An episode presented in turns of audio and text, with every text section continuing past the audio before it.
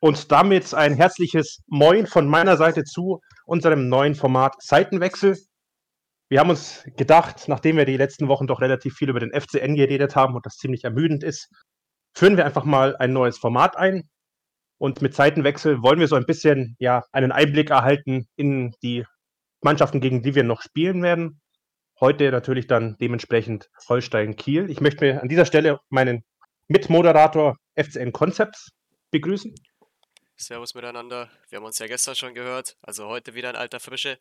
Ja, wie ähm, gestern schon angekündigt, unser neues Format Seitenwechsel, eben wo wir ein bisschen auf den Gegner eingehen wollen, ein bisschen deren Lage verstehen wollen, wie die sich so in der, in der ja, im letzten Zeitraum entwickelt haben und so weiter. Und ja, schauen nochmal so ein bisschen, was wir eigentlich gestern schon so ein bisschen gemacht haben, schauen nochmal so ein bisschen aufs Spiel, was uns da so erwartet. Und an dieser Stelle möchte ich zum Thema Kieler Sportvereinigung Holstein von 1900 e.V. unsere beiden Gäste von heute begrüßen. Ein herzliches Servus an Holstein Kiel News und an KSV Ahoy. Ja, moin. Moin. Also wir bleiben mal bei Moin, weil wir ja aus dem norddeutschen Raum kommen. Ich hoffe, dass sich eure Community davon nicht zu sehr äh, verprägt fühlt. Ich hoffe, es gibt keine Verständigungs- und Sprachprobleme, aber das, äh, das dürfte klappen. Ähm, dann würde ich mal sagen, fangen wir mal thematisch doch einfach mal mit dem letzten Spiel an, wenn ihr nichts dagegen habt. Also von euch. Ja, gerne. Ähm, ich war relativ erfolgreich. Ähm, ich muss ehrlicherweise zugeben, ich habe wahrscheinlich wie alle anderen oder viele andere FCN-Fans auch äh, gespannt mir dieses Spiel angeschaut. Ähm, mhm. Dürfte ja, weiß gar nicht, war das das Debüt von Alois Schwarz auf jeden Fall oder das zweite äh, gegen Hansa Rostock in Rostock. Beschreibt ja. mal, wie habt ihr dieses Spiel so erlebt? Ja, ähm, soll ich? Okay. Ähm, also es war grundsätzlich erstmal ein Spiel, wo sehr viel Druck drauf war. Für uns und auch natürlich für Rostock. Ähm, für uns vielleicht ein bisschen weniger aufgrund der tabellarischen Situation, weil wir halt immer noch ein ganz gutes Polster von acht Punkten nach unten hatten. Aber wir waren halt schon fünf Spiele ohne Sieg und äh, hatten so gesehen schon den Druck, auch mal wieder gewinnen zu müssen. Und ähm, wir sind dementsprechend auch sehr fahrig in das Spiel reingekommen, fand ich haben ähm, ja erstmal überhaupt nicht zu unserem Spiel gefunden, waren mental auch nicht so wirklich auf der Höhe und Rostock hat sich halt äh, ja in das Spiel reingekämpft, ein Stück weit. Ist dann ja auch relativ äh, früh in Führung gegangen durch Van Drongelen. Und äh, ja, wir haben wirklich in der ersten Halbzeit, finde ich, äh, ziemlich viel vermissen lassen und äh, sind dann eigentlich eher durch einen Zufallstreffer äh, von Fabian Rehse zum Ausgleich gekommen. Und äh, der hat Rostock dann halt so getroffen, dass wir in der Nachspielzeit noch direkt das 2 zu 1 nachlegen konnten. Und nach der Halbzeit dann halt äh, direkt wieder mit dem dritten rausgekommen. Da war Rostock dann äh, natürlich schon ein bisschen im Hintertreffen. Haben sich aber eigentlich gut gefangen, dann direkt das äh, 2 zu 3 gemacht. Auch ein bisschen Zufallsprodukt. Aber ähm, so das ganz große Aufbäumen kam dann nicht mehr von denen. Also die ganz klaren Chancen waren nicht mehr da. Und somit haben wir dann mit ja, ziemlich viel Glück, würde ich sagen, ähm, den Dreier nach Hause geschaukelt. Man muss aber auch allerdings dazu sagen, dass Holstein Kiel sehr viel Kritik von uns Fans abkriegen musste. Wenn man guckt, okay, gegen Paderborn und gegen den HSV hat man einen Punkt geholt jeweils, wo man sagen kann, gegen die Topgruppe kann man machen, nehmen wir mit. Jetzt gucken wir allerdings noch auf SV Sandhausen und SSV Jan Regensburg, die gerade gegen den anderen Verein aus Franken spielen. Ähm, ähm, wo man unnötig Punkte verloren hat. Sandhausen in der, war, war das 95. Minute? Auf jeden Fall ganz in der Anfang der 90. Minute in der Nachspielzeit kassiert man noch das 1 zu 1. 95. 95. Danke. Und gegen Jan Regensburg ähm, auch unnötigerweise kurz vor Schluss den Treffer zum 2 zu 1 noch kassieren von Owusu. Das waren Spiele, wo man sich aufgeregt hat, weil man wusste, die kann man eigentlich gewinnen. Das ist jeweils Tabellen 17. gewesen. Und gerade mit dieser Erwartung sind wir reingegangen in das Spiel gegen Rostock. Es ist schon wieder einer im Abstiegskampf, schon wieder einer auf Platz 17. Er kann so Third Times the Strike schon wieder eine Niederlage, dass man da gewinnen konnte. Sehe ich ein bisschen anders mit Glück. Wir kamen ins Spiel rein, haben gesagt, okay, yo, ähm, erste halbe Stunde war scheiße, muss man so sagen. Ähm, aber wirklich vor der Halbzeitpause, nach der Halbzeitpause, da war wirklich Holstein Crunch Time. Und dass man dann wieder defensiv gestellt hat nach dem 3 zu 1 ist für mich immer noch unerklärlich. Hat aber für drei Punkte gereicht. Ja. Ich sehe ich sehe hier gerade, äh, nachdem das Sandhausen-Spiel erwähnt wurde, ihr habt ja nicht nur in der 95. Minute sehr spät den Ausgleich kassiert, sondern habt auch noch in der 87. Minute einen Elfmeter verschossen. Ähm, klingt auf jeden Fall sehr schmerzhaft. Ähm, um, mal, um mal anzuknüpfen, also ich bin jetzt nicht so hundertprozentig in der Community von Holstein drinnen, aber was ich in den letzten Wochen mitbekommen habe, ist doch, dass eine sehr starke Unzufriedenheit geherrscht hat. Woran lag das denn? Ich denke einfach mal, das war eine Kombination aus äh, Situation mit der Fankultur. Hat schon beim Spiel gegen HSV Wellen geschlagen, als es hieß Kollektivstrafen für alle Fangruppierungen. Dass der Container hinten geschlossen wurde, dass jegliche Spendensammelaktionen äh, gecancelt wurden, etc. Und das in ähnlicher Form wurde nochmal gemacht. War das beim Spiel gegen äh, Fürth oder gegen Magdeburg? Erinnere mich nochmal dran, wo die Zaunfahnengeschichte ich meine, das war gegen Regensburg erst, da war ich im Stadion. Ich meine, war das, das gegen Regensburg direkt? Ich meine, das war Regensburg, da haben sie dann ja auch äh, Vorstand rausskandiert und äh, das Banner da dann äh, vor, die, ab, äh, vor die Werbebanden gehalten. Äh, ich glaube, das war Regensburg, bin ich mir sogar ziemlich sicher. Gut, aber wieder ein klarer Fan-Disput mit dem Vorstand, das heißt Fankultur erhalten, nachdem man ein paar Sponsoren über, äh, überdeckt hat. Das war der erste Punkt. Der zweite Punkt ging viel gegen den Trainer Marcel Rapp. Weil es bekannt ist bei Holstein-Fans, wenn die Führung da ist, und sei es nur eine 1-0-Führung, wird direkt auf Defensive gestellt. Paradebeispiel das Hinspiel gegen Hansa Rostock. Wir haben 1-0 geführt und dann kassieren wir auch sehr, sehr spät diesen 1-1-Treffer von Lukas Hinterseher in der 88. Minute. War scheiße. Wir gucken dann auf das Spiel gegen äh, Sandhausen aus der Hinrunde. Wir führen 1-0 und verteidigen nur noch. Oder aus der Rückrunde Paradebeispiel ist das Spiel gegen Braunschweig. Wir führen 3 zu 0 und kassieren, weil wir defensiv stellen, noch zwei Tore und müssen wirklich die letzten, was war das? 20 Minuten müssen wir bangen, dass wir überhaupt drei Punkte, geschweige denn überhaupt Punkte aus Braunschweig mitnehmen. Und diese defensive Grundhaltung nach Führung geht bei vielen Fans, mir inklusive, nicht in den Kopf. Ja, ich glaube, dass es auch äh, nicht nur der Trainer ist, äh, über den man sich aufregt, sondern vor allen Dingen auch der Sportdirektor, Uwe Stöver. Weil ähm, bei Stöver kritisieren halt auch viele, ähm, dass er halt den Kader deutlich veraltet hat. Also es sind jetzt sehr viele ältere Spieler bei uns im Kader. Man muss einfach mal sehen. Wir hatten, äh, als Fabian Wohlgemuth noch Sportdirektor war, noch einen sehr, sehr jungen Kader. Ich glaube sogar mit den jüngsten in der zweiten Liga. Mit vielen jungen, vielversprechenden Spielern die dann eben, nachdem sie eben auch zwei, drei Jahre in Kiel gereift sind, auch äh, fast den Bundesliga-Aufstieg geschafft hätten. Und ähm, Stöver ist halt einen ganz anderen Kurs gefahren und äh, hat halt grundsätzlich das Alters, die, den Altersschnitt deutlich erhöht, sage ich mal, mit seinen Transfers. Äh, da sind natürlich auch einige Spieler dann über 30 dabei gewesen und äh, das war eben auch so ein Punkt, wo sich, glaube ich, viele drüber geärgert haben, dass eben auch, ja, die Kaderstruktur sich deutlich verändert hat das dann eben in Kombination auch dazu, ähm, dass der Erfolg halt nicht mehr ganz so groß ist, wie er ähm, noch vor zwei, drei Jahren war. Und ähm, ja, also da hakt es auf jeden Fall momentan an einigen Stellen. Und äh, dementsprechend ist die Kritik da auch durchaus gegeben. Gerade bekannt, ähm, was gerade sehr, sehr aktuell ist, diese ablösen, ab, äh, ablösefreien Abgänge, das stört die meisten Fans. Bei einem Fabian Rehse, der geht jetzt zu Hertha, ablösefrei. Der wäre schon im Sommer gegangen zum italienischen Verein, Gott weiß, wie der heißt, hätten wir da noch eine Million kriegen können. Genau. Nicht gemerkt, aber trotzdem zu diesem italienischen Verein. Dann haben wir Hauke Wahl, der jetzt wahrscheinlich zum Stadtteilverein von St. Pauli gehen wird. Ablösefrei. Hätte man auch irgendwie noch was regeln können. Ein Alexander Mühling geht auch ablösefrei. Das sind drei qualitativ große Lücken, die jetzt gefüllt werden müssen. Und jetzt gerade frisch reingekommen, habe ich auch gerade gepostet, werden jetzt Leute aus Preußen Münster, aus der Regionalliga West, sollen jetzt geholt werden, um diese riesen Lücken zu füllen. Und da kommt auch riesen Unruhe auf, weil man sagt, die sind von der vierten Liga und sollen oberes Mittelfeld in der zweiten Liga auf einmal jetzt anfangen zu performen.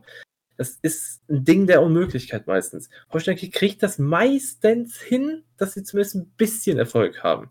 Aber das ist schon ein gewaltiger Sprung für einen Schienenspieler wie Fabian Rehse, für einen Mittelfeldmaestro wie Alexander Mühling und für einen Bollwerk hinten, normalerweise, Hauke Wahl, der das sind zu große Lücken. Und da ist auch riesen Unmut drin. Naja, ich glaube, das ist eben auch so ein Punkt. Äh, das war ja jetzt in den vergangenen Wochen eben auch verkündet worden. Gerade die Personalien äh, Bartels und Wahl, die kamen ja beide an einem Tag. Die haben einen wirklich ein Stück weit getroffen und ähm, haben auch irgendwo ziemlich eingeschlagen.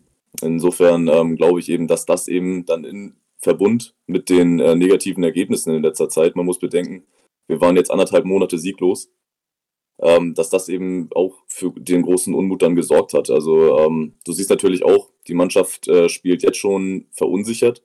Vielleicht auch, weil einige Spieler schon mit dem Kopf nicht mehr wirklich in Kiel sind. Und ähm, dazu kommt dann eben, dass der Kader eben auch aktuell sehr in der Schwebe hängt und noch vieles unklar ist für die kommende Saison. Und das ist einfach irgendwo auch verständlich, glaube ich, dass sich dann da ein bisschen Unmut breit macht äh, bei den Fans. Okay, also würdet ihr sagen, ist ähm, vor allem der Unmut bezieht sich ähm, auf Vereinsinterne, das heißt Führungsreihen und sowas und nicht auf äh, Saisonziele oder so, ne? Habe ich das richtig verstanden? Äh, genau, also ich denke wirklich, Saisonziel war oberes Mittelfeld, einstelliger Tabellenplatz. Haben wir im Moment mit Platz 8, aber das, was jetzt im Hintergrund passiert, mit den Abgängen von diesen Identifikationsfiguren, mit der Zerstörung der Fankultur durch mangelnde Kommunikation vom Verein, das ist mehr das Thema als die derzeitige Tabellensituation. Gut, mein Kollege hat es gerade angesprochen, anderthalb Monate ohne Sieg äh, ist natürlich auch etwas, aber der Befreiungsschlag jetzt gegen Rostock und natürlich das Hoffen, dass es mit den nächsten Spielen, jetzt gegen Nürnberg, gegen Heidenheim, gegen Darmstadt, noch mehr Punkte folgen, damit wir diese magischen 40 Punkte erreichen und zu sagen, zumindest Klassenerhalt diese Saison früh sichern. Ja gut, gegen Nürnberg ist auf jeden Fall Potenzial da, dass da die 40-Punkte-Marke erreicht wird. Gegen. Jetzt mach uns mal hier nicht schlecht, bitte. Tut mir leid, ich bin, ich bin nur Realist. Ich bin nur Realist. Gegen Heidenheim auch meine Rolle jetzt. Ne? Ja gut. Das sind wir mal auch wieder realistisch, eher weniger. Ich glaube, die haben jetzt auch 3-0 gegen Hannover gewonnen, ja genau. Ja, eben. Also die Sache ist halt die, ähm, was man halt auch sehen muss, wir spielen jetzt halt noch gegen Darmstadt, gegen Heidenheim, gegen St. Pauli, gegen Düsseldorf, in Düsseldorf, auch die sind ja enorm heimstark. Also wir haben halt echt ein heftiges Restprogramm und äh, ich sag ganz ehrlich, also für mich waren Rostock und Nürnberg schon ein bisschen so Endspiele. Äh, ansonsten wäre das nochmal richtig knapp geworden, glaube ich, äh, in Richtung Klassenerhalt. Und das ist ja auch jetzt noch nicht ganz durch. Und äh, wir müssen schleunigst zusehen, dass wir äh, da irgendwo noch die äh, drei Punkte holen, damit wir wenigstens äh, die 40 voll bekommen. Und äh, ich glaube auch, dass es tatsächlich noch äh, ein bisschen dann runtergehen wird bis Saisonende. Was aber grundsätzlich für die Kieler Fanseele, glaube ich, gar nicht so schlimm wäre. Ähm, weil ich glaube, viele Holstein-Fans sind grundsätzlich erstmal sehr froh darüber, überhaupt Zweitliga-Fußball erleben zu dürfen wenn man äh, so sieht, ähm, wir haben viele Fans bei uns, die haben äh, jahrzehntelang äh, Regionalliga, Oberliga teilweise sogar noch miterlebt und eben auch dritte Liga. Und wir waren halt fast vier Jahrzehnte äh, nicht mehr in der zweiten Liga vertreten. Und das ist äh, für Holstein-Fans äh, schon auf jeden Fall ein Privileg, sage ich mal, in dieser Liga spielen zu dürfen. Natürlich ist dann der Wunsch auch da, gerade wenn man äh, so weit unten war, dann mal den ganz großen Coup zu schaffen und in die erste Liga aufzusteigen. Aber ich glaube, grundsätzlich ist man erstmal sehr zufrieden damit, in der zweiten Liga zu sein. Und die Gegner sind ja nun auch wirklich nicht schlecht. Wir spielen ja gegen einige riesengroße Traditionsmannschaften. Und äh, ich glaube, damit ist man grundsätzlich bei Holstein äh, schon zufrieden. Also an äh, Saisonzielen liegt das jetzt nicht. Es ist, glaube ich, einfach eher so ein bisschen Unzufriedenheit mit dem Spiel im Generellen, wie wir spielen, weil es halt auch ähm, ja, nicht mehr äh, auf fußballerischem Niveau nicht mehr ganz das ist, was wir mal hatten mit Anfang, mit Walter, mit Werner. Das war schon äh, ein anderes Niveau. Und bei Rapp hat man halt häufig das Gefühl, dass es ein bisschen uninspiriert ist, dass er nicht wirklich weiß, wie er mit dem Ball umgehen soll, also wie man, wie die Mannschaft dann äh, mit dem Ball umgehen soll, im Ballbesitz. Und äh, dass sie halt vor allen Dingen auf Umschalten und auf äh, Pressing aus ist. Ja, das muss ehrlicherweise sagen. Warte mal, warte mal. Nee. Was wir so, ähm, bevor ich es vergesse, sorry, also kannst gleich. Ähm, du hast ja gemeint, ihr wart jetzt ähm, ziemlich lange nicht ähm, in der zweiten Liga, aber dafür ist ja der um, Aufstieg von Holstein Kiel schon ziemlich rasant gewesen, oder? Weil ich meine, ich habe jetzt mal geschaut, ihr wart jetzt die fünf, letzten fünf vergangenen Saisons zweimal in der Relegation und einmal sogar im, in der eine Relegationssaison vor zwei Jahren, ja genau, vor zwei Jahren sogar im Pokal-Halbfinale. Also in dem Verein würdest du sagen, würdet, oder würdet ihr sagen, da geht vielleicht wirklich mehr nach oben, auch wenn man jetzt mit Zweitliga-Fußball zufrieden ist? Also ich bin grundsätzlich für meinen Teil, ähm, KSV Heu kann da ja gleich auch nochmal was zu sagen, aber ich bin äh, grundsätzlich erstmal sehr zufrieden damit, äh, was dieser Verein für eine Entwicklung genommen hat. Ich bin äh, seit jetzt genau zehn Jahren Holstein-Fan. Ich bin äh, mit dem Drittliga-Aufstieg damals oder durch das äh, Drittliga-Aufstiegsspiel damals in Kassel äh, Holstein-Fan geworden. Da hat es mich gepackt. Und für mich war das auch in der dritten Liga eine coole Geschichte, weil es da vielleicht auch sogar noch ein bisschen mehr so diesen authentischen und traditionellen Charme hatte, auch das Stadion. Und ähm, für mich war das lange Zeit gar nicht wirklich vorstellbar. Holstein in der zweiten Liga, das äh, ist schon wirklich eine tolle Geschichte. Und äh, deshalb bin ich grundsätzlich auch sehr zufrieden damit. Das Einzige, womit ich, und ich glaube, da spreche ich halt vielen Holstein-Fans auch aus der Seele, nicht zufrieden bin, äh, ist eben die fußballerische Entwicklung und auch die Kaderentwicklung, weil sich das gerade so gefühlt ein bisschen zurückentwickelt, ja. Und ähm, ja, das ist halt äh, so das, was ich kritisieren würde. Aber ich glaube, grundsätzlich ist man als Holstein-Fan mit der zweiten Liga sehr zufrieden gerade was man am Anfang der Zweitliga-Zeit mitbekommen hat, also direkt in der Aufstiegssaison, wenn ich mich recht entsinne, direkt in die Relegation zu gehen, ist natürlich dieser Traum vom Durchmarsch an der Realitätscheck gegen VfL Wolfsburg, VfL? Ja, VfL, hm. gegen Wolfsburg auf jeden Fall. Ähm, da hat man sich ein bisschen gefestigt und dann die, ich sage jetzt goldene Ära von Ole Werner. So, er hat die Mannschaft genommen und hat sie ins Halbfinale geführt vom DFB-Pokal, die Bayern geschlagen in der Corona-Pandemie. Muss man sich mal vorstellen, was eine Explosion gewesen wäre, wenn das Holstein-Stadion ausverkauft gewesen wäre. Man hat die Bayern vor Ort. Das wären Prämien gewesen, noch und nöcher. Und ich glaube, da wäre auch der Anreiz größer gewesen für ein Ole Werner da bleiben, weil wir wissen ja, er ist ja mitten am Anfang der vorletzten Saison gegangen. Nee, letzten Saison war das. Da hat Maserati okay. übernommen und ab da merkt man, da ging es bergab. Aber davor, muss man sagen, dieser Aufstieg, lange mit der Regionalliga zu kämpfen, Schleswig-Holstein-Duelle mit VfL Lübeck zu haben, hat auch seinen Charme, ja, aber ich glaube, jeder Verein hat diesen Wunsch, irgendwann so hoch wie möglich zu spielen und ich erkenne in dieser Holstein-Kiel-Mannschaft mit den richtigen Assets die Möglichkeit, irgendwann erstklassig zu spielen. Da muss allerdings im Vorstand was passieren. Da muss mit dem Trainerteam was passieren. Da muss ein Konzept her, um langfristig erfolgreich zu spielen.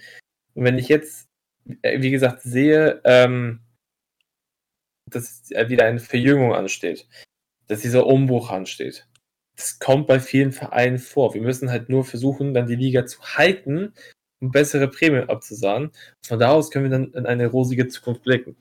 Bedeutet, die Saison jetzt noch sicher zu Ende spielen und dann nächste Saison ist es Crunch-Time. Muss gucken, wie halten wir uns ohne Rese, ohne Wahl, ohne Bartels, ohne Mühling. Gott weiß, wer noch geht.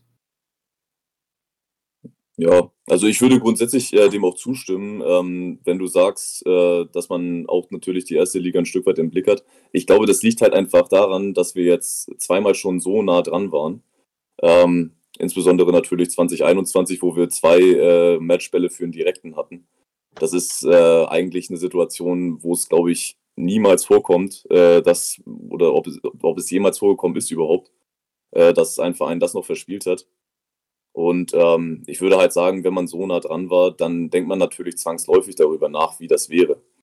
Aber man darf natürlich auch irgendwo nicht vergessen, wo wir herkommen. Wir haben finanziell noch relativ begrenzte Mittel leider und sind eher im, finanziell, was den Etat betrifft, eher im unteren Drittel der Liga.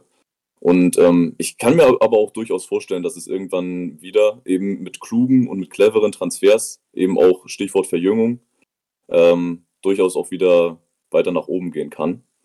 Wenn man dann eben es schafft, diese jungen Spieler so zu entwickeln, dass sie dann irgendwann in einem Mannschaftsgefüge so gut funktionieren, äh, dass sie dann tatsächlich auch mal wieder ganz oben mitspielen können. Darf ich mal kurz äh, erwähnen, off-topic für die Freunde aus dem Club. Äh, eure Freunde aus Schalke, aus Gelsenkirchen, führen gerade mit 1 zu 0 gegen die Hertha. Oha, oha. Oha, ey, Kakigo der Bundesliga. Und schon fällt ein Tor, wow. Lust, lustigerweise, wenn wir gerade darüber sprechen, Verjüngung des Kaders und Fabian Reese, der hat unbedingt dieses Potenzial, erste Liga spielen zu wollen. Wenn ich jetzt gucke, Tabellenplatz von äh, Hertha BSC Berlin, Platz 18. Man seht ihr nächstes Jahr wieder, habe ich das Gefühl. Das wäre das traurig für ihn. Das wäre mega traurig für ihn, weil er hat dieses Potenzial. Er kann es. Deswegen habe ich mir auch gedacht, so italienische erste Liga wäre auch was für ihn. Hertha dachte ich mir, warum Hertha? Von allen Vereinen, warum Hertha? Hätte nicht vielleicht zu Schalke zurückgehen können oder so. Aber es ist jetzt wie es ist. Er geht dahin. Weil ich jetzt sehe, die stehen auf dem letzten Platz mit einem lachenden Auge, mit einem weinenden Auge. So lachen nach Motto Karma irgendwie. Ich habe nichts gegen Fabian Rehse. Ich liebe diesen Jungen sowas von. Aber zu Hertha zu gehen und auf der anderen Seite das weinende Auge, er kann es. Er kann erste Liga spielen. Das macht mich traurig. Ja, also was, äh, was den Punkt betrifft, ob er wirklich erstligatauglich ist, da gehen die Meinungen bei den Holstein-Fans ja weit auseinander. Also wenn man äh, teilweise bei uns in die Foren guckt, dann sieht man da auch gegensätzliche Meinungen, die sagen, äh, dass Rese einfach nicht für die erste Liga taugt weil er im Prinzip einfach nur laufen kann und äh, ansonsten aber nur Flanken kommen, dass er zu Toren gefährlich sei. Das kann man in dieser Saison nun eigentlich nicht sagen, weil er wirklich viele Scorer hat für seine Verhältnisse. Ich glaube, da sehen, auch, da sehen viele Leute auch äh, den Fabian Rehse der letzten Jahre, wo er halt wirklich nicht viele Scorerpunkte hatte, gerade auch äh, was die Tore betraf. Vorlagen waren eigentlich immer ganz gut bei 7, 8. Ähm, ja, ich glaube auch, dass es eben daran liegt, dass er vielleicht auf jeden Fall nicht die Qualität hat für einen Mittelfeldverein, sondern eher für einen Verein, der eher weiter unten steht. Ähm, dass es halt da eher möglich war, ähm, einen Verein zu finden, eben wie zum Beispiel die Hertha, die dann gesagt hat, ja, für das, was wir momentan spielen, könnte das durchaus passen. Ja, äh, glaub mir so, das war noch was, ne?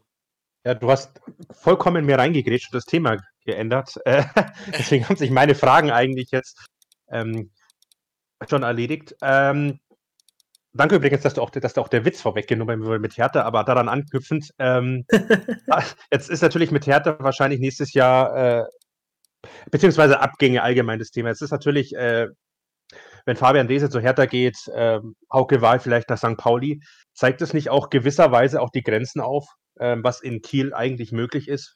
Wenn, wenn, wenn man ähm, sozusagen die Spieler nicht gegen solche Vereine äh, verteidigen kann, beziehungsweise ihnen jetzt nicht schmackhaft machen kann, länger in Kiel zu bleiben, dass man also sozusagen schon gegen die größeren Mannschaften aus der zweiten Liga eigentlich keine Chance hat?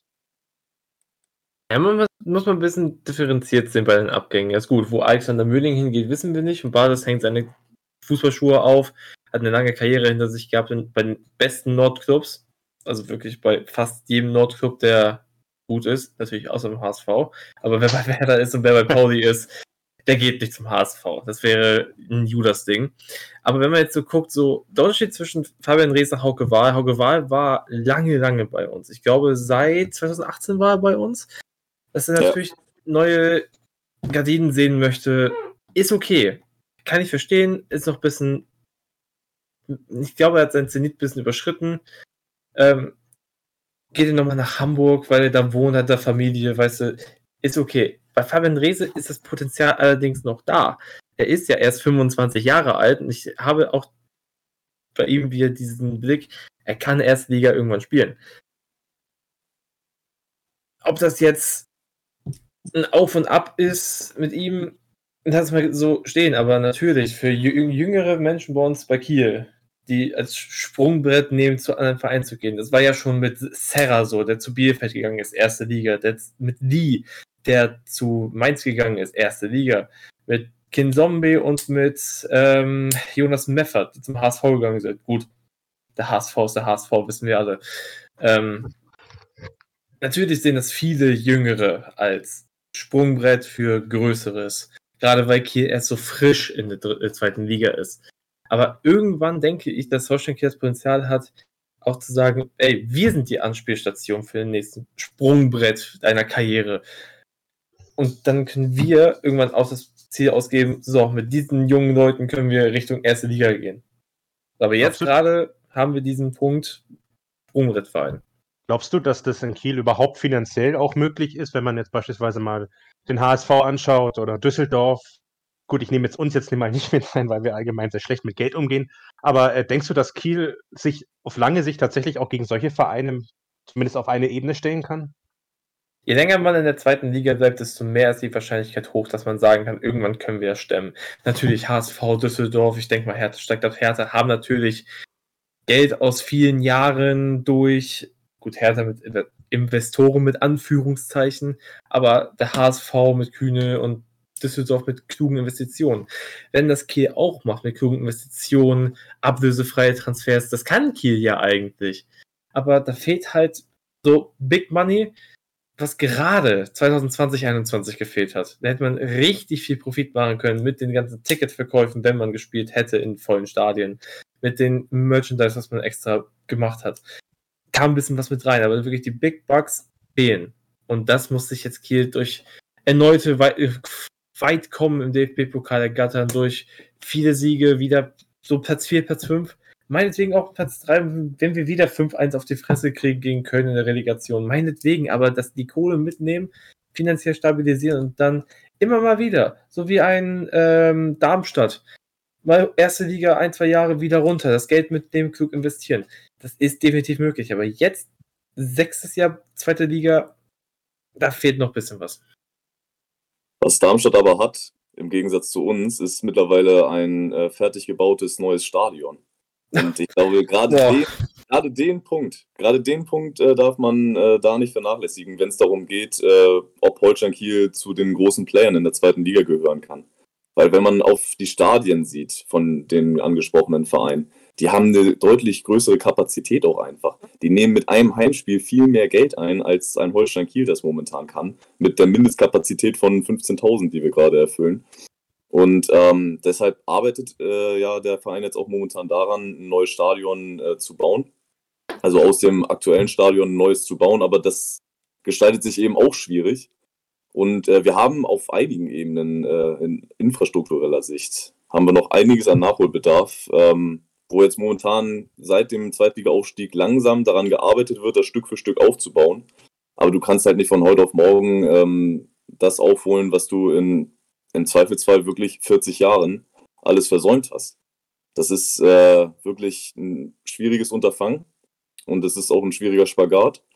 Und äh, deshalb glaube ich, dass es wirklich noch auch ein bisschen brauchen wird, bis wir mit äh, den ganz großen Vereinen wie dem HSV oder Hertha oder Düsseldorf mithalten können.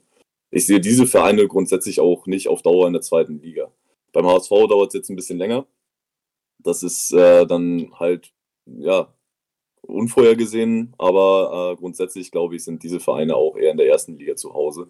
Und wir müssen halt äh, gucken, dass wir vielleicht mal auch wieder eine Saison erwischen, wo halt kein Big Player in der Liga ist. Und äh, dann kann es vielleicht auch mal äh, irgendwann dann damit klappen, dass wir uns da oben wieder ein bisschen, bei, bei, ein bisschen besser etablieren. Konzi, bist du auch gerade so etwas erschrocken? Ich glaube, die ganzen Themen und die ganzen Problemfelder habe ich, hab ich das Gefühl, das kann man irgendwie eins zu eins auch auf unseren Verein übertragen. Äh, das, das ist, das, ich denke mir die ganze Zeit, also ob es jetzt Stadion ist, ob es der Spielstil ist, das ist schon irgendwie erschreckend. Ähm, ihr habt jetzt vorhin die ganze Zeit mal äh, das Thema Relegation angesprochen, das würde ich jetzt auch noch mal gerne kurz ansprechen. Ähm, ihr wart ja, wenn ich mich nicht alles täuscht, dreimal in der Relegation in den letzten Jahren. Ich kann mich erinnern, mhm. äh, damals 60 gegen Kiel, da war ich auch im Stadion. Das war auch ja. sehr unglücklich. Ja. Äh, gegen, gegen Wolfsburg und gegen, äh, gegen Köln dann an der Releg in der Relegation gescheitert zur ersten Liga. Es ist ja normalerweise so, dass Vereine, die ähm, den Aufstieg nicht schaffen, gerade in der nächsten Saison ein wahnsinniges Problem haben, weil ja die Spieler weggehen und dann häufig wirklich zerbrechen. Ähm, bei euch war das, soweit ich mich erinnern kann, jetzt nicht so, dass ihr wirklich ganz unten reingerutscht seid, oder? Woran lag Naja, also ich, äh, es kommt darauf an, welche Saison man da jetzt nimmt. Äh, wir haben uns tatsächlich äh, nach der ersten Bundesliga-Relegation äh, gegen Wolfsburg haben wir uns für mein Dafürhalten relativ gut gefangen, äh, weil wir in der Saison tatsächlich nie ganz unten reingerutscht sind. Ich glaube, die schlechteste Platzierung, die wir in der Saison unter Tim Walter hatten, war tatsächlich Platz 12. Und das war eben auch noch zu Saisonbeginn nach dem siebten Spieltag bei Union, wo wir halt äh, dann mal eine kleine Downphase hatten. Aber wir waren in der Saison tatsächlich auch wieder drauf und dran, ganz oben mitzuspielen. Ich kann mich sogar daran erinnern, wir hatten da dann im Frühjahr Union kam als Tabellendritter äh, zu uns und wir hatten halt die Chance, wir waren nur zwei Punkte hinter Union, äh, mit einem Sieg an ihnen vorbeizuziehen. Das hat dann in dem Spiel nicht ganz geklappt. Aber wir hätten mit ein bisschen mehr Konstanz in der Saison durchaus auch noch ein bisschen gewichtigeres Wörtchen oben mitreden können. Insofern ähm, würde ich sagen, in der Saison haben wir uns wirklich erstaunlich gut von der verlorenen Relegation erholt. In den anderen beiden Jahren würde ich sagen, war das schon deutlich kritischer. Also ähm, letzte Saison weiß man ja, äh, waren wir zum ersten Mal, glaube ich, seitdem äh, wir in die zweite Liga wieder aufgestiegen sind, auf dem Tabellenletzten Platz. Und äh, insofern war das da halt schon ein bisschen kritischer. Deshalb ist äh, Ole Werner dann ja auch gegangen, um eben einen Neuanfang herbeizuführen, wo er halt auch gesagt hat, dass der Verein den braucht und dass die Mannschaft den braucht. Und äh, dann haben wir uns da Stück für Stück ähm, wieder aus dem, ähm, an den Haaren aus dem Sumpf gezogen mit Marcel Rapp. Wobei wir zur Winterpause, glaube ich, auch äh, nur auf dem 15. waren. Also das war dann wirklich erst hinten raus, dass wir ein bisschen weiter nach oben gehen konnten und dann am Ende noch die obere Tabellenhälfte erreicht haben. Aber das war letzte Saison schon nicht ganz so spaßig. Und äh, nach der verlorenen Relegation gegen 60, die hat unglaublich wehgetan. Ich glaube, von den drei Relegationen, die wir gespielt haben, äh, war die Relegation gegen 60 wirklich die schmerzhafteste, weil du da halt wirklich erst in der letzten Minute ähm, vom fast schon sicher geglaubten Aufstieg plötzlich auf den harten Boden der Tatsachen geprallt bist und äh, noch eine Saison dritte Liga spielen musstest und in unserem Fall dann sogar zwei bis zum Aufstieg. Und äh, da kann ich mich auch dran erinnern, da waren wir wirklich auch ziemlich tief unten drin. Da waren wir auch auf dem letzten Platz in der Hinrunde, waren auch äh, lange Zeit äh, tief im Ka äh, Tabellenkeller und sind da in der Saison tatsächlich auch nie wirklich rausgekommen und haben auch erst am vorletzten Spieltag dann den Klassenerhalt gesaved. Also das war da schon relativ knapp. Insofern kann man sagen, wir haben es ein bisschen geschafft, äh, den harten Aufprall abzufedern in äh, den Saisons nach der Relegation. Aber ähm, so ganz reibungslos lief das bei uns auch nicht.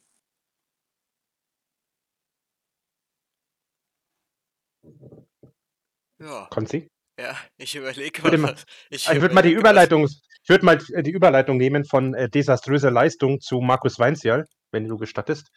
Ähm, es wurde, es wurde, es, danke, es wurde schon im Chat angesprochen, weil vorhin irgendwie die Heimstärke von Fortuna Düsseldorf betont wurde. Das muss nicht zwangsläufig was aussagen, wenn selbst wir unter Markus Weinzierl in Düsseldorf gewinnen. Es ist, denke ich, auch möglich, dass er das schafft. Ähm, um mal aufs Hinspiel zu kommen. Ähm, würdet ihr sagen, ihr habt im Hinspiel verdient gewonnen? Es ging ja damals 2 zu 3 aus. Wenn man so das Long Game betrachtet, so muss man sagen, es ist ein Spiel von zwei Halbzeiten. Erste Halbzeit war ganz klar offeneres Spiel, tatsächlich die drückenderen Chancen hatte der Club und das ist das, was Holstein Kiel seit Monaten verfolgt. Die Abschlüsse wollen einfach nicht ins Tor. Währenddessen die ersten Schüsse direkt reingehen von Nino Tempelmann war es 1 zu 0, kurz vor der Halbzeitpause, wo ich mir dachte so, jo, es geht schon wieder los.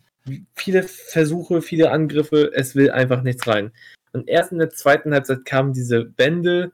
Ich glaube, Schlüsseleinwechslung, Ochivrit, ähm, der viele Bälle festgemacht hat, von da aus auch viel mit initiiert hat, aber ganz klar, es war eine Master Masterclass von Fabian Rehse und Steven Skripski. Ich glaube, wenn die beiden nicht aufgedreht hätten nach der Halbzeit, wäre es auch eine Niederlage von uns geworden. Aber aus einem langen hinaus muss ich sagen, das war im Endeffekt eher verdient, dass ich muss sagen, eher ein Unentschieden wäre leistungsgerecht gewesen, aber nach der Steigerung in der zweiten Halbzeit fand ich doch, der Sieg ging eigentlich in Ordnung. Natürlich in der 94. Minute nochmal das zweite 3 kassieren. Ist Holstein Kiel. Das ist dann diese auch noch Saison von Christoph da also das ist eine Kunst. Und dann noch von da ferner, also wie er gestern mitgeroastet wurde. Ey, ich, ich habe einen Doppelpack äh, für den Mann morgen angekündigt. Auch wenn es nicht ernst gemeint war, ne? Freunde der Sonne. Ja, ich hab's mitbekommen und dachte mir so, bitte. Ich, wu- ich, Ja, gespannt. ich bisschen Wahrscheinlich hat das Tim Handwerker ein paar Tore gemacht.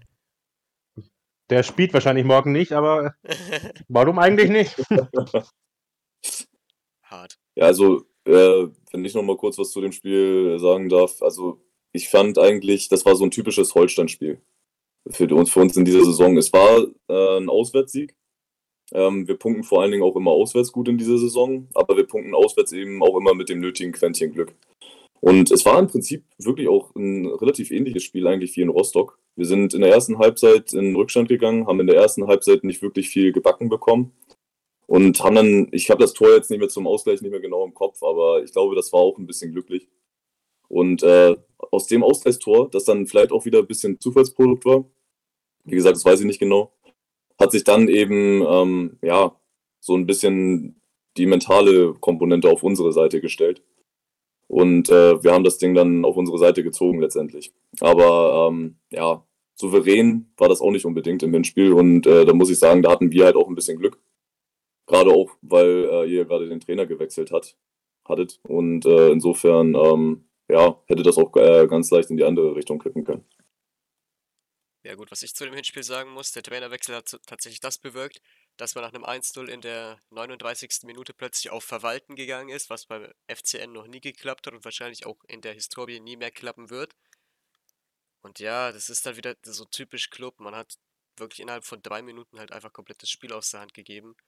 Ich, war, ich weiß jetzt gerade auch nicht mehr, wie das 1-1 gefallen ist. Ich glaube nach einer Flanke, was halt auch komplett räudig verteidigt wurde. Beim 2-1 bin ich mir aber noch ziemlich sicher, dass es ein langer Ball, glaube ich, auf Reese war.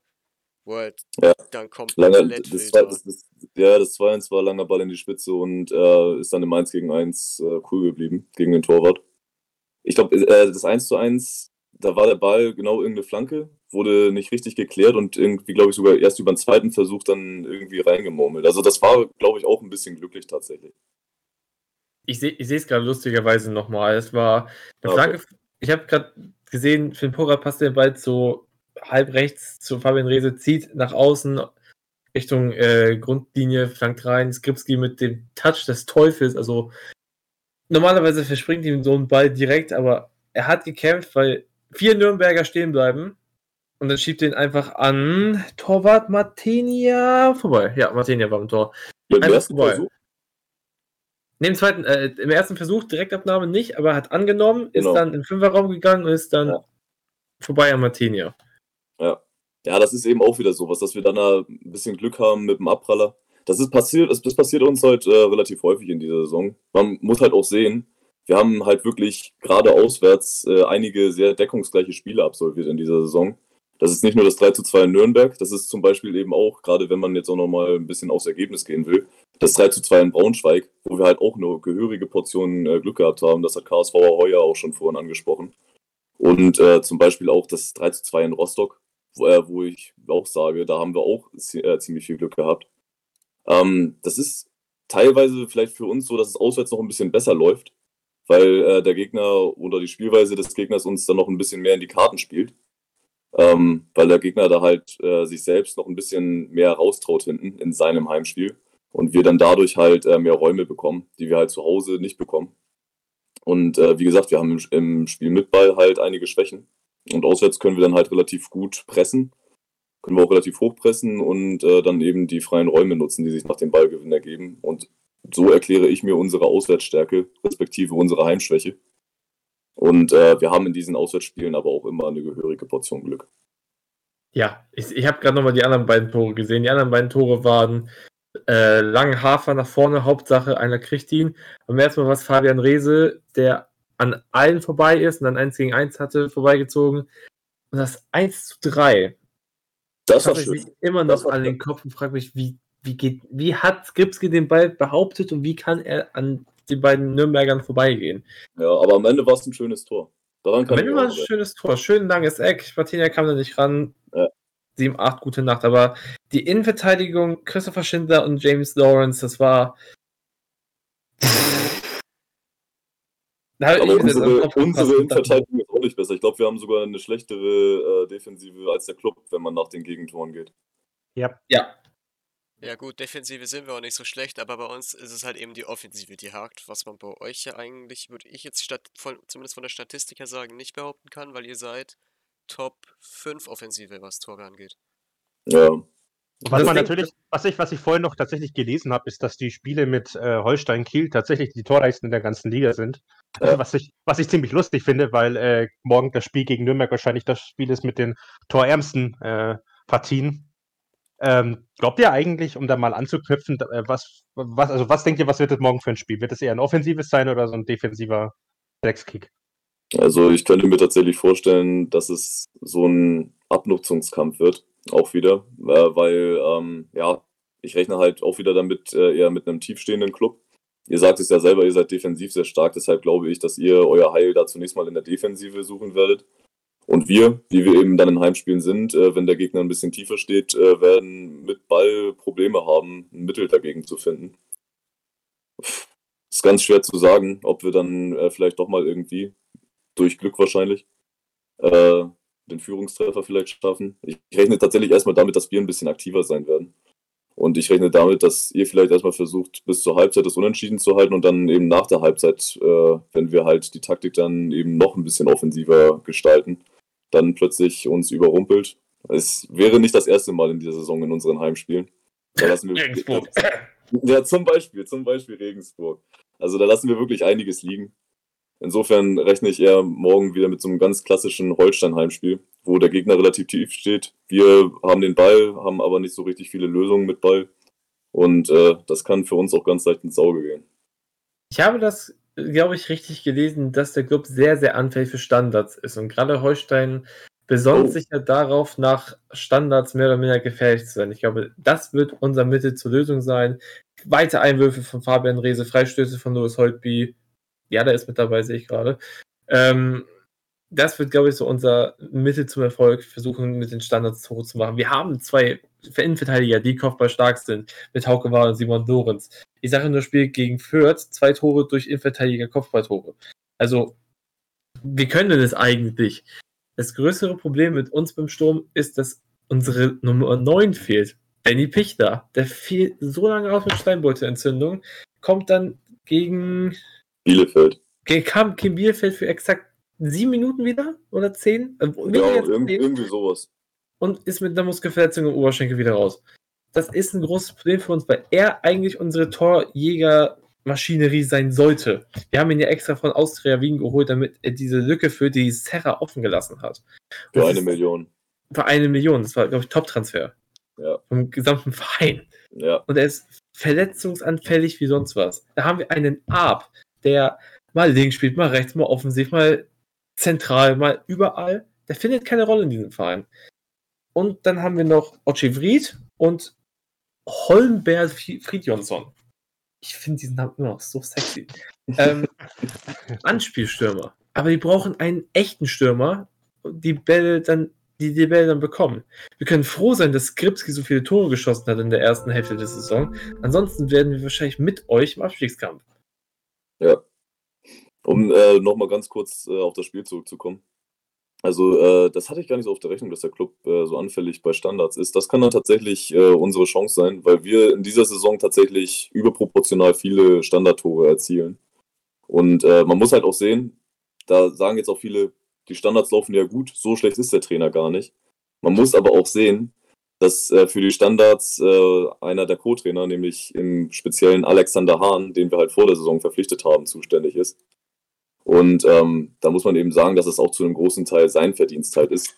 Und äh, ich will mir auch gar nicht vorstellen, teilweise, wo wir ohne Alexander Hahn wären in dieser Saison, weil das, was der sich da so in der Standard-Trickkiste alles rausnimmt, sage ich mal, das ist schon allererste Sahne.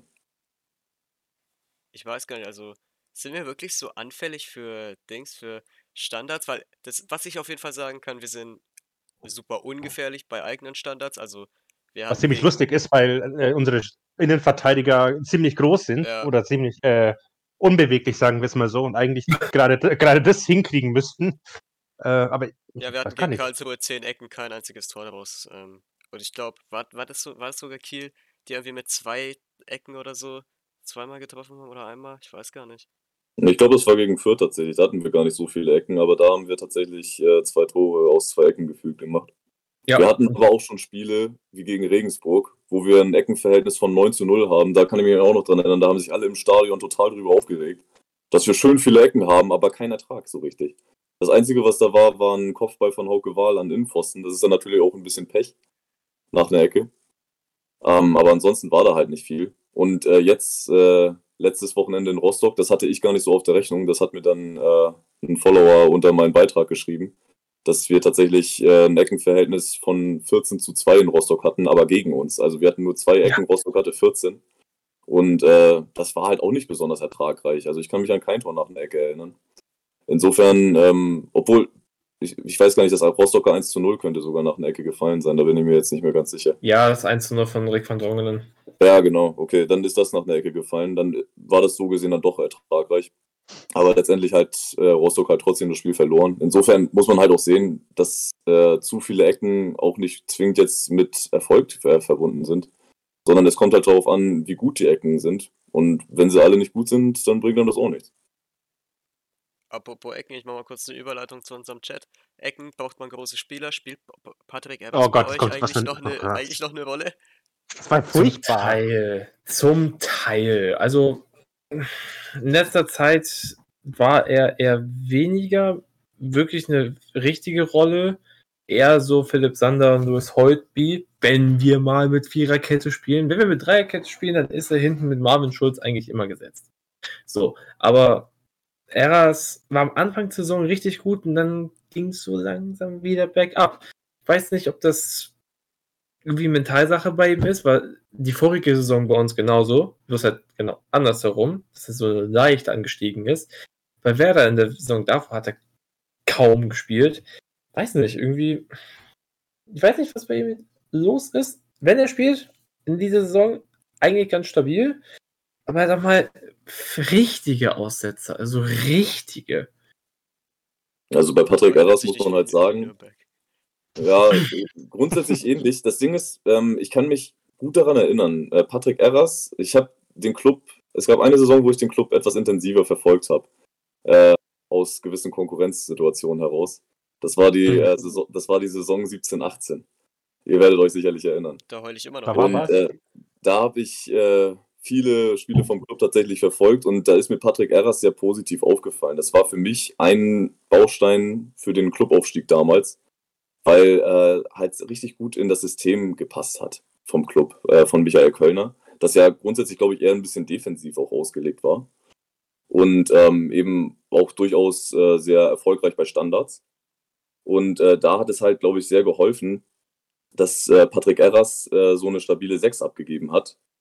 Ähm, bei uns ist halt das Problem, ähm, dass er nicht wirklich zur, ja, ich weiß gar nicht, wie ich das sagen soll, zum Holstein-System äh, passt. Weil das Problem bei uns ist halt, äh, wir spielen ein System und haben es schon seit jeher gespielt, was mit sehr viel Tempo verbunden ist. Also bei uns geht es wirklich richtig ab teilweise, was das Tempo betrifft.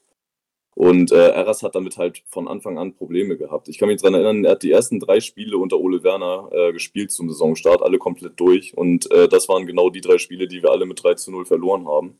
Und danach hat Ole Werner Patrick Eras erstmal rausgenommen. Und äh, das war halt ja, so ein Punkt, wo Eras halt bei den Fans auch im Allgemeinen so ein bisschen vielleicht zum Sündenbock abgestempelt wurde. Ähm, ja, weil er eben schon Probleme mit dem Tempo hat. Das sieht man halt auch. Rapp äh, ist er deshalb jetzt so ein bisschen als Ankerspieler, sage ich mal, so ein bisschen einfach nur als Passmaschine auf dem Platz, der halt äh, einen relativ geringen Bewegungsradius hat, ähm, aber halt äh, angespielt wird für Pässe, damit er halt äh, gute Pässe spielt und äh, die Bälle gut verteilt. Das gelingt ihm teilweise auch ganz gut.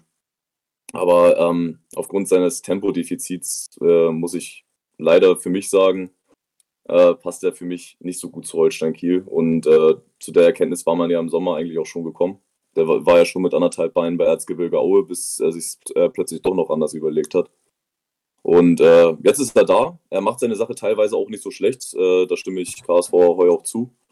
Ähm, aber ich persönlich würde es doch eher bevorzugen, wenn wir mit mehr Tempo auf der 6 agieren würden. Mit einem Marvin Schulz zum Beispiel, der jetzt äh, in Rostock draußen saß und auch ziemlich häufig in letzter Zeit draußen sitzt. Zugunsten von Eras. Insofern ähm, wäre das eher meine bevorzugte Variante. Wunderbar, dann wissen wir jetzt auch, wie es bei Patrick Evers so läuft. Aber was ich sagen muss, hast du gerade meine Überleitung kritisiert? Ja. Also wirklich, die war super. Da kann man nichts gegen sagen. Die war klasse. Also wir hatten, schon, wir hatten, schon, schlechtere Überleitungen, beziehungsweise gar keine Überleitungen bei dem Podcast hier. Also das war super. Das können wir danach noch diskutieren. Ich möchte hier, ich möchte hier gern mal, ich möchte hier gern mal ein, äh, ein Lob aus dem Chat weitergeben. Hier wird gerade die Stimme von Kiel News gelobt. Also ich weiß nicht, was du dafür kannst, aber anscheinend kommt, deine, kommt deine Stimme gut. Jahrelange Genetik. Vielen, vielen Dank, ja, genau. Kann ich nichts für, aber bin ich sehr dankbar für. So, wie kommen wir von da aus jetzt wieder zum Themengeschehen zurück? Das ist ja, eine gute Frage. Gute Frage. Ich, ich habe gerade, wie gesagt. Ich habe gerade im Chat gelesen, ähm, dass da die Meinung im Chat zu 100% ist, dass wir auch nicht so wirklich anfällig bei Standards sind, was ich persönlich auch gesagt hätte. Ja, nicht, dass es auch. jetzt groß. Ich meine, wir sind halt wahnsinnig schlecht in Standards, das werdet ihr morgen auch sehen. Ähm, und Tempo-Fußball, ja, äh, gibt es wahrscheinlich bei uns auch nicht. Mit Florian Hübner, James Lawrence und äh, Florian Hübner ist doch Schick. verletzt. Da, da, da habt ihr leider übrigens genau. Pech gehabt ähm, für defensive Anfälligkeit bei uns. Florian Hübner ist verletzt, also tut mir Ja. leid. Habe ich auch überlegt, weil es hieß halt, äh, dass das eher eine Schwächung für den Club sei, aber das haben halt die Medien geschrieben. Und ich habe halt so gedacht, ist das jetzt wirklich der ganz große Verlust für den Club? Wahrscheinlich gar nicht unbedingt. Die ne? Medien haben das Karlsruhe-Spiel nicht gesehen, also der Mann verteidigt ein G-Jugendspieler, ohne Witz. Ja, okay. Ja, dann äh, müssen wir halt morgen leider auf diesen Vorteil, sage ich mal, dann, wenn ihr das so sagt, äh, verzichten. Ja, ich sag, also das ist dann wahrscheinlich tatsächlich äh, unsere Chance, vielleicht doch über Standards äh, zum Erfolg zu kommen. Ansonsten, äh, wie gesagt, habt ihr, glaube ich, gar nicht so eine schlechte Chance, weil ähm, bei uns ist jetzt vielleicht auch ein bisschen Leistungsabfall dabei, weil wir jetzt äh, mit dem Rostock-Sieg doch unseren Brustlöser hatten der uns jetzt auch nochmal ein gewaltiges Stück Richtung 40-Punkte-Marke gebracht hat. Ein entscheidendes Stück. Insofern ähm, weiß ich jetzt nicht, inwiefern die Spieler jetzt morgen schon wieder voll bei Kräften sind, schon wieder mit dem Kopf voll, äh, voll da sein werden. Bei den Standards wäre es vielleicht ganz gut, wenn sie mit dem Kopf da wären. Ansonsten äh, wäre ich mir da nicht so sicher. Da müssen wir mal schauen. Aber grundsätzlich äh, würde ich sagen, dass morgen auf jeden Fall alles drin ist. Das ist ein 50-50-Spiel. Apropos Abfall möchte ich an der Stelle noch mal kurz erwähnen, dass Kräuter Fürth leider gewonnen hat und dementsprechend vermutlich auch nicht mehr mit im Abstiegskampf steht. Denkt ihr Ja. eigentlich, dass, ihr- dass ihr, denke ich, dass ihr mit 37 Punkten, also jetzt rechnerisch natürlich noch nicht, aber dass das eigentlich schon reicht für euch? Nein. Echt Ganz, nicht? ganz klares Ding. Beispiel Werder Bremen von vor zwei Saisons. Man hat sich si- zu früh zu sicher gefühlt. Diese magische 40-Punkte-Marke. Wenn man jetzt davon ausgeht, wir gewinnen gegen Nürnberg, kann ja passieren. Äh, haben wir 40 Punkte mit 18 noch zu holen und der Abstand wäre dann 15 Punkte. Da müsste jetzt eine Menge schiefgehen für uns, dass sie jetzt noch immer noch darunter fallen. Aber es ist immer noch möglich. Und 40 Punkte hört sich besser an als 37. Man kann viel eher abrutschen bei den Gegnern, die wir jetzt noch haben. Wie gesagt, als nächstes ist ja auf dem Programm Heidenheim. Haben wir im Hinspiel gewonnen. Frag mich immer noch nicht, wieso. Steven Skripski Masterclass, aber wir haben War auch gewonnen. Glück, war ganz viel Glück auch wieder dabei. dass äh, da, da ist 1 zu 1 auch wieder so ein klassisches Zufallsprodukt, wo er den natürlich auch wieder endgeil nimmt, ne? Aber Ja. den trifft er in einen von zehn Fällen so, ne? Richtig, aber er hatte diese Fälle zum Glück. Da haben wir Darmstadt, Tabellenführer. Das ist immer so ein Ding. Also wir haben jetzt Tabellenplatz 3, Tabellenplatz 2. Da haben wir Düsseldorf, Tabellenplatz 5. Also wir haben jetzt nur noch die Creme de la Creme. Wir haben mit Karlsruhe eine Mannschaft im Formplus. Dann kommt Pauli. Und wenn sie ihre Serie weiter halten, dann sind sie die gefährlichste Mannschaft aus diesem ganzen Bereich mit Darmstadt und Heidenheim. Und dann kommt erst Hannover, wo man sagt, da kommt wieder bis Entlastung. Eigentlich, der Sieg gegen Nürnberg muss jetzt kommen, damit wir so ein bisschen dämpfen können gegen das, was jetzt noch kommt. Und dann vielleicht noch zum Abschluss gegen Hannover nochmal gewinnen und dann sagen, gut, 46 Punkte Minimum. Passt, zweite Saison vorbei, mal sehen, was passiert. Aber wenn wir jetzt verlieren, dann ist wieder die Angst groß, weil man ganz genau weiß, sowas ist schon mal vorgekommen. Ja, also dem würde ich tatsächlich auch zustimmen. Also ich würde jetzt nicht sagen, dass die Angst jetzt so groß wäre, wenn wir verlieren, weil wir jetzt eben jetzt gerade erst diesen äh, doch sehr wichtigen Sieg in Rostock gefeiert haben. Ähm, eben auch gegen ein Team, was tatsächlich unter den letzten drei steht. Ihr steht ja nicht unter den letzten drei. Noch. Und Noch nicht. noch nicht, ne? Was ja nicht ist, kann ja immer noch werden. Ja, aber ähm, ich glaube tatsächlich, Grund, äh, das hatte ich ja auch schon eingangs gesagt, ähm, wir haben nicht mehr so viele Gegner dabei, die jetzt halt äh, durchaus die Möglichkeit auf drei Punkte bieten, tatsächlich. Und äh, 37 Punkte würde ich fast schon sagen, wenn wir bei 37 Punkten stehen bleiben, dann steigen wir ab.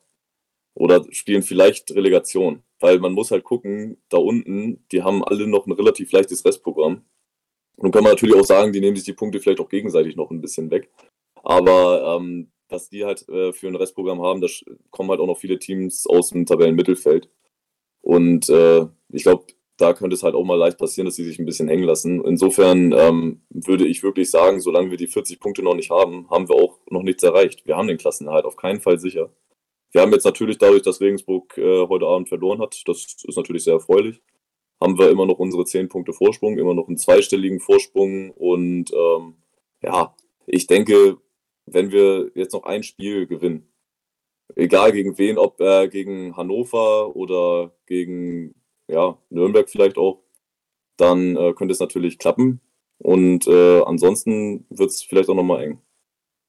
Ich würde mal sagen, diese Probleme hätten wir gerne, oder, Konzi? Ey, voll. Also, also ich hätte gern, dass wir nach morgen, nach dem Spiel, einen äh, 6-Punkte-Abstand und nicht nur noch einen 3-Punkte-Abstand auf Regensburg haben, ehrlich gesagt.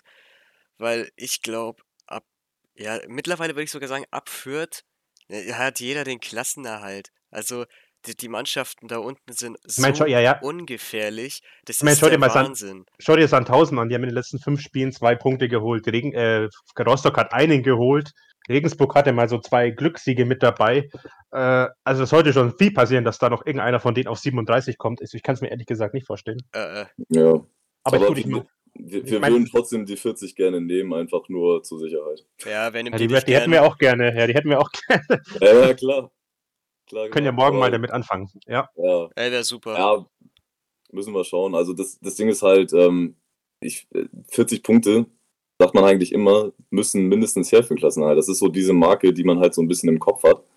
Und ähm, ja, wie gesagt, also ich gehe schon davon aus, angesichts unseres harten Restprogramms, dass es noch ein bisschen runtergehen wird. Also wir haben, wie gesagt, wirklich noch ein ziemlich heftiges Restprogramm. Und da dann noch äh, groß Punkte zu holen, wird halt schwierig. Könnte natürlich auch wieder so ein Zufallssieg werden, wie letztes Mal gegen Heidenheim. Oder dass wir auch wieder einen Punkt gegen Darmstadt holen, ist natürlich alles im Bereich des Möglichen letztendlich. Wird aber eben schwer. Insofern, ja, es ist natürlich ein Luxusproblem. Das äh, haben wir auch aus Regensburg gehört, nachdem wir äh, uns äh, so beschwert haben nach dem Regensburg-Spiel. Da kamen halt einige, weil äh, bei uns halt äh, Weltuntergangsstimmung geherrscht hat unter dem äh, Spielendebeitrag äh, auf der offiziellen Holstein-Instagram-Seite Mhm. äh, kamen halt äh, zwei, drei Regensburger und meinten, was beschwert ihr euch? Ihr habt immer noch, glaube ich, zwölf Punkte Vorsprung hatten wir noch da auf einem Relegationsplatz. Was ist euer Problem so? Eure Probleme hätten wir gerne. Stimmt natürlich im Verhältnis. Aber ähm, ja, und wir haben halt auch immer noch dieses heftige Restprogramm im Kopf, ne? Also Restprogramm verglichen habt ihr, ich glaube, ich würde sogar sagen, ihr habt das Schwerste aus dem Ja. Verhältnis, wo ihr steht, wo die Gegner stehen. Wo bei uns habe ich mir gerade ähm, geöffnet. unser Restprogramm ist auch nicht einfach. Nee, aber wir haben ein Spiel gegen Magdeburg, äh, zwar auswärts, aber trotzdem und ein Spiel gegen Rostock eben nochmal daheim an, Spieltag 32 und 33.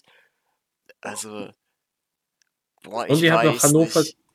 Ja, Hannover Hannover, kommt drauf an. Wie die noch, wie die noch Es haben nur, performen. die, die Ergebnisse gegen Hannover sind doch sowieso immer random. Ob man jetzt Ey, 4-0 voll. gewinnt oder 3-0, Da kannst du 4-0 auf die einfach das. Glücksrad drehen, Alter. Also so Ja, gut, aber Magdeburg, Magdeburg auswärts ist. Magdeburg auswärts ist auch schon eine relativ sichere Bank, würde ich sagen, weil Magdeburg äh, seine Punkte eher äh, auswärts holt. Weil ich die auch nicht unterschätzen würde. Ich meine, wir haben gegen die Nee, dann, verloren. dann auf, das auf, keinen, auf keinen Fall, auf keinen Fall. Die Ja, echte zwischen- Club-Choreo stinkt mir immer noch, Alter. In dem Spiel Es haben wir auch noch ein sowieso Tor noch- geschossen, weil den ihr Torwart den Ball nicht annehmen konnte. Es gibt, nicht, es gibt nur, einen, nur einen Club und ich glaube, darüber muss man auch gar nicht wirklich diskutieren. Ähm, Ey, Als, als die gegründet wurden, waren wir, glaube ich, schon achtmal deutscher Meister. Also, ich bitte euch. Ja, Da ist man echt nicht diskutieren. Dann kam noch du- neunte Titel dazu. ja, und dann kam der Abstieg dazu und dann ging es so ein bisschen abwärts. Ähm, Da reden wir nicht drüber. Es- gibt, es gibt Menschen, die steigen als amtierender Meister ab, aber wer macht denn sowas? Ja, Hm. fällt mir jetzt auch keiner ein. Oder als Pokalsieger. Gab's alles schon, gab's alles schon. Hm.